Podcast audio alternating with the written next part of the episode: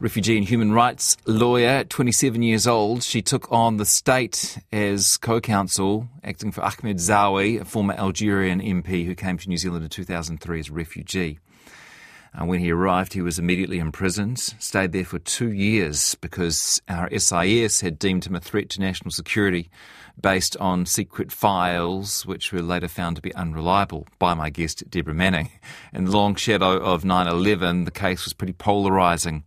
And after four and a half long years and three successful court appeals, Ahmed Zaoui was allowed to stay in New Zealand. The SIS withdrew its security threat certificate. And of course, if you were here in New Zealand at the time, you'll know his name. The case was highly publicised, uh, attracted the attention of the arts community, some of whom performed in prison. Poets wrote in support of Zaoui. And so for Bookmarks today, Deborah Manning joins us to look back at some of the things she was reading and listening to at the time. Hi there, Deborah. Mm, kia ora. We better talk about Regina Spektor first. How did you choose that one? Yeah, so um, I was just saying that I actually had a journalist who would send me CDs of music to listen to as I, um, I, I spent a lot of time on my own in a, um, a piece of slum housing actually in Eden Terrace. And so Regina Spektor was um, on that CD. So I, I listened to that song a lot. So it takes you back to that time. It certainly does, yeah. What's the latest on Ahmed? What have we heard today?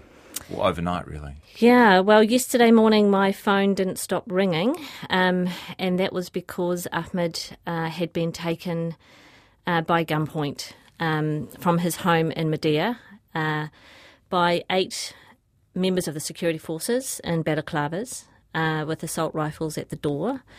Um, saying that they were on orders from the capital in Algiers to take him in for interrogation. Uh, so he was taken, he's sitting in um, the police station jail. Um, and yeah, it's a precarious and shocking situation. Some people will be asking, why is he back there? Why isn't he here in safe New Zealand? Yes, I know my mother was certainly asking me that. um, well, the, look, the reality is Mr. Zaoui um, came here as a refugee to seek protection when he needed it. Uh, but he is Algerian through and through, and his family are there, and um, the situation was settling. And so he went back there a few years ago and was sort of there during the COVID years. He was planning to be between the two countries because he does also call New Zealand home. Um, and so he was there and he's, you know, was speaking about the political situation from a human rights perspective, encouraging the parties because it's becoming really politically divided. There's huge corruption, there's huge poverty, it's in crisis really. And he was calling for unity and for peace. Um, and because of that, he's um, landed himself in a jail cell the model, the refugee model you imagine is people come here, we make them feel safe, they start a new life in New Zealand. But in fact, there is another alternative, which is that we give them safety when they need it, and then they return to their homeland, their That's original precisely homeland. right. Yeah. yeah. Mm. Um, how worried are you? If I'm honest, I'm deeply worried. Um, but I am just in that lawyer mode of um, needing to focus on what I need to do um, as his lawyer um, right now to provide him um, and his family uh, the support that they need and to be thinking about the avenues that need to be taken. So I'm in lawyer mode. Why is he being targeted? Uh, it's amidst a, a, wider crackdown. Journalists are being taken. Um, anyone speaking out and will seem to be speaking out, criticising the regime. It's a very delicate time in Algeria. There's big tensions with its neighbouring country, uh, Morocco. There's tensions over, um, you know, deals with the EU over um, oil prices, given what's happening with the war in Ukraine. You know, there's just there's a lot going on there, and so there's just been this worsening crackdown, um, and so this appears to be part of that. And concepts like the rule of law and fair trial and presumed innocent, are they part of the Algerian system? No, unfortunately, um, Algeria is not known for its human rights record. Um, and unfortunately, the rule of law um, really struggles in Algeria. Mm. Is there anything you can do? Oh, there's always things you can do. Um, and so we're in a day by day situation at the moment. I'm interested to see what happens over the next day. Um, and, you know, if he's not released soon, then um, uh, I will need to be uh, escalating my efforts um, about uh, what to do uh, from legal perspectives and. Um, you know, there's UN mechanisms that can be involved and so on. So, um, yeah, we'll see what happens and what happens overnight. Lawyer Deborah Manning is with me to talk about a few of her favourite things, particularly some of the um, books and, and music and memories she associates with her time acting for Ahmed Zaoui. If you've got a question about that case, um, text it through. I'm sure Deborah will answer it if she can. Someone wants to know um, how you are paid for your involvement in a case like this, Deborah. I hope that's not a personal question. No, that's fine. Um, well, back when he was seeking refugee status and fighting the National Security Risk Certificate, that was um, legal aid. Um, and uh, these days it's pro bono services. Okay. Um, you haven't talked about this case much. No, I I haven't talked about the Zaoui case much at all. Um, and in fact, it's only sort of been in the last year that I've started to do so. Um, we'll talk about um, one of the projects I was involved with, but um, yeah, it was very difficult to talk about. It was painful to talk about. I kind of wanted to move on. I wanted to do other things. Uh, but as time has gone on, I have realised more and more the significance of the case um, in the legal system, in the context of New Zealand history, and also for me. Um, there was a there's a producer called Ahmed Osman for Homegrown Pictures who um, uh, has got some funding to develop um, a dramatised um, version of the Zaoui case. Um, and he was very persistent at trying to get me to agree to it. I was very reluctant. Um, but through that process, um, I actually started opening up the files. and yeah, I, would forgotten a lot of what had gone on, and it was it was extraordinary what went into that case. The support that New Zealanders gave to Ahmed, the um, controversy. It was a real lightning rod case. You know, there were. It was a big fight, you know. It, it wasn't guaranteed how that case was going to end. Because was, you were against who? We were against the security services. We were against the government of the day. We were against the Prime Minister and we were against overseas security services the French, the Algerian, the Belgian, the UK, the Swiss security services. Some of whom had provided the documentation that SIS were relying on. They had all provided that documentation, but as it turned out, they were all relying on contaminated um, intelligence information from the Algerians. So, and it was, you know, it was all happening in the aftermath of September 11. Um, and so, you know, people were not thinking clearly. There was hysteria going on. There was hysteria against Islam going on. New Zealand's moved on a long way since then, and I like to think that uh, Ahmed Zaoui helped explain Islam to New Zealand. Um, mm. Yeah, and he also showed. Um, uh, he lived with Catholic priests for three years, you know, so it was a it was an interfaith case as well. You know, we spent so much time around the country having interfaith dialogue and conversations. And um, I was think, that was that your choice putting him there? Uh, well, he would be invited and he would respond to invitations. And it was clear that people wanted to know who Mr. Zaoui was, and um, he was happy to share his knowledge and his information. Um, we were lucky to to have him. You know, he's considered to be a scholar in Islam.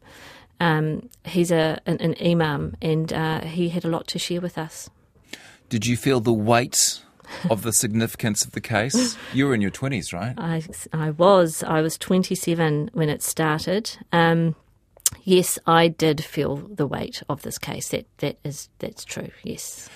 And your contribution was recognised publicly, but also privately. Um, you got a letter after the case had been concluded. Who was it from?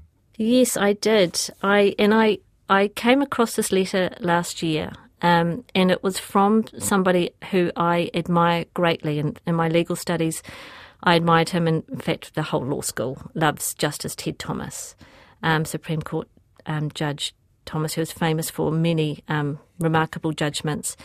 And he very generously wrote to me after the case um, to acknowledge what had been done and to tell me that I probably wouldn't realise what had been done until much later. Mm. Um, and he was right. And so, you know, this is an overdue thank you to Justice Ted Thomas, which I and I have reached out to thank him. Um, You're playing it down a little. I've read the letter. I mean, I've got. You could read just about any part of it. Um, he says to you, this is a private letter to you. He says, no history of the profession or commentary on the operation of the law in this country will ever be complete without reference to your name and, and to your fight for the rights of Ahmed Zaoui. That's very powerful language. Yeah, it was very generous of him. Um, and it means a lot to me. And it makes me think about what are my responsibilities in talking about the case now to law students, to other lawyers, to the profession, to remind us all what the legal profession can do to achieve justice. Because lawyers, we have such privilege and such ability to do justice. Um, and yeah, if yeah, if there's one message I would really like to share, it's to have people thinking, and all lawyers and all judges thinking and talking about being courageous and caring about justice, and that I think we all expect lawyers to be courageous and caring about justice. And so, yeah, I just would encourage anybody who knows a lawyer to be asking them, what do they think about justice? How are they courageous? Were you an accidental lawyer? I yeah, I still am an accidental lawyer. yeah, I'm coming up 25 years, and every year I think, you know, this might be the last. Um, it's not my natural home, actually, being a lawyer, um, but I continue being a lawyer because of the ability to assist. Because I think you were training as a nurse. I was accepted into nursing school. Yeah, which yeah. will tell people something about what you want to do with your life and with your purpose. Um, we better get to some of your bookmarks picks. The, the Little Prince. Yeah, The Little Prince. So I've, I've, sele- I've provided a selection of books and music that helped me and Ahmed along the way uh, in those five years we um, journeyed together. And The Little Prince is a book that I took into him. It was the first thing I took into him when he was in solitary confinement because he had no books, he had no pen, he had no paper. And um, his English was limited, and it's a book that was always dear to me because of its its themes of friendship and um, what's important in life. And I, I took it to him, and um, he would use his time um, in solitary to translate it into Arabic. Gosh, interesting project. And he was writing himself while he was in prison. Yeah, so poetry really helped Ahmed in those days. Um, writing helped him. In fact, before I came on board, he had a pen and he was writing on the underside of the mattress um, because he wasn't given any paper, and they found out. Um, and he um, was severely reprimanded, and he was he was just writing poetry actually. Um, yeah, he he as well as being a politician, he is, he is a poet actually and a philosopher. So there was this project that he um, yeah, undertook when he was in there to write um, a book of poems. I've got that book of poems in front of me. It's a beautiful book. Is it still widely available? Unfortunately, no. It's um, Craig Potton Publishers, and I, I would love for there to be another print run. Yeah. Um, it's the first book published in New Zealand that's um, in Arabic and English, um, and the forwards by Bill Manhire. And um, yeah, Introduction by Bill Manhire, forward Yeah. by you. uh, true. And you're a big part of bringing these this writing of Ahmed's to a wider audience. Yeah, well, I ended up needing to see Ahmed nearly every day he was in prison. Um, we needed to do that for the case and also for his morale. It's a it's a very difficult experience being in prison without charge because most prisoners have an end date. You know, they're counting down to when they're going to get parole or sentence. He didn't have that, and he ended up being in uh, prison without charge for two years. But there were points before he was released where the Crown was saying it could have been nine years. So, you know, he was in an unknown territory of how long he was going to be there, and that really does something to the psyche. Um, so I, I used to come in and spend time with him and, and, and discuss what he was writing and help him with the words and help him with what he was doing. It helped us both. We're going to play a song now, and we'll come back to your books in a moment. Um, oh, by the way, that's called Migrant Birds, the uh, collection of contemplations by Ahmed Zaoui, if you can find it. But we're going to play a Dave Dobbyn's song. I love this song, even without the context. But can you tell me um, about Yeah. where Dave Dobbyn fits into the story? So Dave was amazing during Ahmed's case, and um, so he had the song "Welcome Home," and he made a video, and Ahmed Zaoui was in the video with the priests that Ahmed was bailed to live with at the Priory, and actually um, there were music awards. Uh, in 2005, and we got a variation from the High Court for Mr. Zaoui to attend those music awards, and he helped actually perform the song with Dave Dobbyn. He came out on stage to perform it. Yeah. And you, you still find the song moving? I do, and I'm I'm just so grateful um, to uh, Dave Dobbyn and all the musicians who helped. Dave Dobbyn, and welcome home.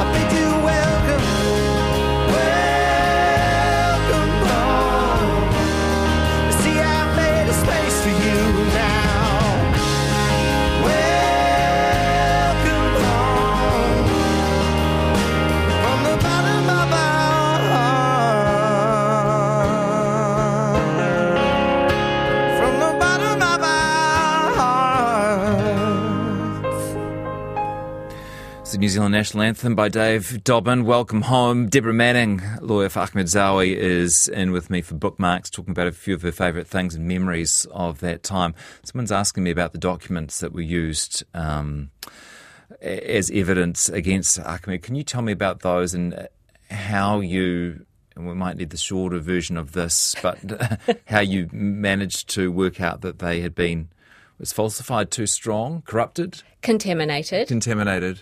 Uh, how they, well, Coming a little close to the mic. uh, how they were content. Well, that's a big story. How did I find out? I suppose w- we had a key witness that we located in the case called Colonel Samraoui, who um, was operating in Europe at that time for the Algerian intelligence services, and he defected, and he wrote a book.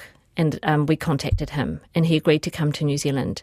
And he said, "I know that the intelligence information against Mr. Zaoui in the Western intelligences was contaminated, and I know because I did it." So Gosh. But then didn't wasn't there a trip to Paris? there was a trip to Paris, yes. So when th- we were in the thick of the case, um, we were basically trying to fight a secret case against us. And there was a similar case in Canada, an Algerian case, which is still going on to this day. And I didn't want to be in this kind of trench warfare of trying to fight the state to uh, beg them to give us scraps of information. So I decided, well, if you won't tell us, I'm going to tell you everything, and I'm going to build Ahmed's life from scratch. Um, and then you have to respond to us rather than us trying to respond to you. And so I went about constructing his life and um, visited the countries he had lived in and managed in various ways to get access to the court files. And so that involved a trip to the Palais de Justice, um, to the archive section. Um, and there were m- many um, adventures that we had there. Um, and uh, we managed to get uh, the file dumped on us, um, boxes and boxes. And we, um, and, yeah, I had Matt Robson there with me, who was um, a member of parliament at the time. Um, and we copied the documents as fast and furiously as we could and um, found out that we actually had intelligence information from the French sitting on the files that they had not given to the New Zealand security services, but the security services had relied upon. And so we were able to look at those original intelligence reports and we were able to deconstruct them with our experts to show that they'd been contaminated by the Algerians. And you, had a little window with that photocopier too, right? Yeah, we did. Um, so we only had a few days to get the information, and there was a magistrate we needed to get to sign the papers. Her name was Madame Blondette, and she was refusing to um, communicate with us, and I was sort of going day after day. And um, then her secretary came out and whispered to us, "She's not going to give it to you." She thinks he's a terrorist. And that was a feature of the case that bureaucrats would often whisper things to me down the phone and so on.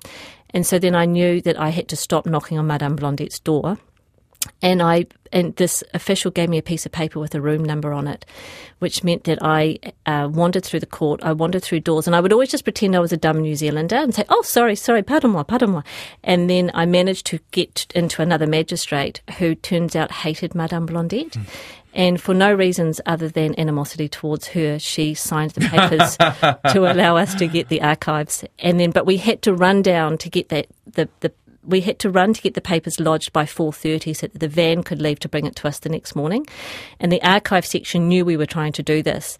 And this is true. The head of the archive section was a, a, a Parisian called Pierre, and they they knew that we were running. And when they heard that we'd got it, they cheered because they was they were they were actually on our side, and then they were helping us get the papers in and and um, photocopy it all and get it all done because we were on a Friday five pm deadline.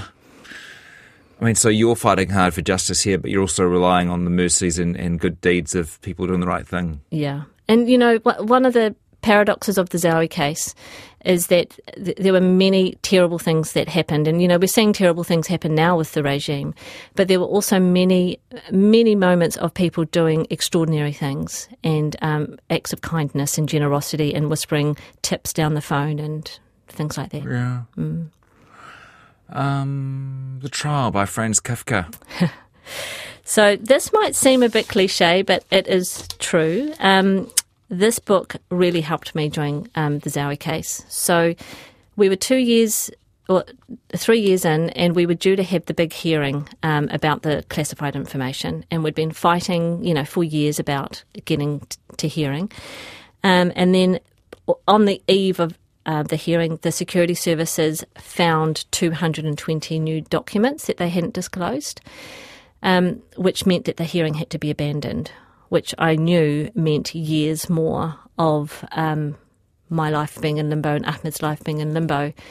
And um, I'll be honest, I was pretty um, broken by that. Um, and it was a morning, and I actually I couldn't stop crying, to be honest. And um, Not very loyally.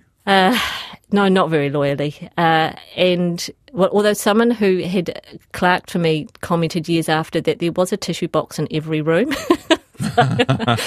um, so, I mean, I, yeah, anyway. Um, and so, in an effort to try and get me to be okay, someone handed me a copy of this, uh, the trial, um, half in jest. And so I opened it and started reading. Yeah. And I instantly became still because what I was reading absolutely mirrored what we were experiencing. And it made the world, the world made sense reading it. Um, and so, yeah, so thank you, Kafka, thank you, the trial, because it, it helped me get through the next few years. What do people mean when they describe something as Kafkaesque? It means that people have been taken without explanation. It's, there's no rhyme or reason, and people are trying to fight a bureaucracy that doesn't make sense. And they're encountering people and bureaucrats who always pretend as though the bureaucracy makes sense. Yeah. Love that. Good on the spot definition, by the way. And then you came across another classic, Ernest Hemingway's The Old Man and the Sea, but but this one didn't click as much with you. No, this was again um, several years in, and I I thought we were going to lose the case for most of the case. Um, that we were not going to be successful in protecting Mr. Zaoui, and that meant, you know, terrible consequences for him. And as you mentioned, I, I, it was a burden, and it was really hard work, and it was exhausting, etc., etc. And um, and someone mentioned to me that I should think about oh, The Old Man and the Sea by Hemingway. And um, I don't particularly like Hemingway, um, and I didn't know The Old Man and the Sea. So I thought, well, I, I'll go and read it. And again, um, I still don't like the book, but it really helped me because it um, the, the book basically is about a, an old man trying to bring he catches like the fish of a lifetime and he's trying to bring it back to shore. But in the trials and tribulations of trying to do so he's going to basically bring a carcass back. And so some could say well it's futile. But for him there was honor and dignity in being able to bring it back to shore and so for me i knew that i i had to keep going even though i thought we would lose, and I had to believe in the process, and I had to um, believe in the dignity of continuing to try, even though you, you know, thought you were going to fail. Can you recall the moment when you found out that you hadn't failed? Uh, yeah, there were a few moments along the way. Um, uh, it, all happened very quickly, actually, at, at the end. Um, and yeah, I mean, there's different points I could uh, choose about when I knew. There was a. Uh, um, I don't actually quite know which one to, to, to tell. Um, there, there was. Uh, the director of security agreed to participate in a process. And in fact, I could tell you what the story was because it happened in um, a bathroom. And it was um, at the security risk certificate review. And um, it- we had just sort of presented all of this information. And um, I just said to counsel on the other side, I don't expect you to say anything, but please carry the message that um, if the director is willing to listen, we're we're willing to to talk and we're willing to find a way um, through this so that um, everybody can come out with their head high. Yep. Big moment. Yep. And I just knew in my bones that that was a turning point. Mm. I remember sitting down afterwards thinking, I think this is going to work. We talked about the financial costs. Um, you were working pro bono these days on this case, but um, legal aid as well at the time. What was? Have you thought about what the personal cost was for you? Well, I, I once heard my mother describe it to somebody that the family lost me for five years. and that's how my family see it. Um, and it's one of those situations where I remember talking to my co-counsel Richard McLeod, who is an extraordinary lawyer, and um, I was so fortunate to work with him and um, Rodney Harrison QC. Um, we described it as at the beginning we were like uh, on a boat that had left shore, and we had kept wanting to return to shore, and then we realised as time went by we were never returning to that shore. Our lives had changed forever, um, and it, it was a period I can say for me of um, a paradox again. Uh, you know, it was a very high profile case, but it was also a time of intense isolation, um, of having to just watch every single word and every single detail. And um, yeah, I, I did actually step out of life. I, I told people I'm I'm out of social circulation. If I turn up to things, I will, but don't expect me to. And so when I did turn up to things, people would actually look at me as though I was a ghost because I, I just, I wasn't present. Yeah. But it was what was needed to be done. Um, and uh, we must do what we must do. And you came across a TED talk called How to Make Stress Your Friend. Yeah, this really helped make sense of the first year of the case. This is a podcast um, that I only recently found out about. Um, it's it, it basically the premise of the TED talk, and I really encourage listeners to to give it a listen. Um, it's that the concept, and and this is not telling people to not look after their well being and so on, but inevitably we will find stress in our lives, and sometimes extreme stress, and our bodies react to stress. That's what adrenaline is, is for, and so on. And it's better to just trust ourselves and trust our um, our physiology um, in that moment and to channel it. And what the studies have shown is that when we're in a stressful situation and we are not fighting the stress and we're understanding what the situation is, our physiology, and I'm not a neuroscience, I can't explain it, it channels the same conditions as courage and joy. And in the first year of the case, um, my co-counsellor and I, we realised that we were going to hit a brick wall at every point. We um, we found out, you know, we were stoics. We just always expected a no or a brick wall. Um, but we also learned um, what courage was and hope. And in fact, um, I was given those as two books by my co-counsellor in the first year, Courage and Hope. And so extreme stress, if we if we just engage with it and we um, are courageous, um, our our bodies and physiques will help us get through. TED Talk is called How to Make Stress Your Friend. We've run out of time to talk about the 2021 podcast, but I'll give it a plug. It's called Enemy of the State, the Ahmed Zaoui file by John Kerr. Uh, that's got further um, conversation with Deborah about her part in the case. I'm really sorry about the 24 hours you've had and how you're feeling about it. I know how worried you are. Um, and so we wish you all the best and we hope, um, we hope for good news. And thanks so much for talking to us today. Thank you very much. Deborah Manning was the uh, lawyer, or is the lawyer for Ahmed Zaoui. Uh, there's some news on him today that he's been detained in Algeria, having been arrested for making political comments. Of course, our news team will keep you up to date with developments there.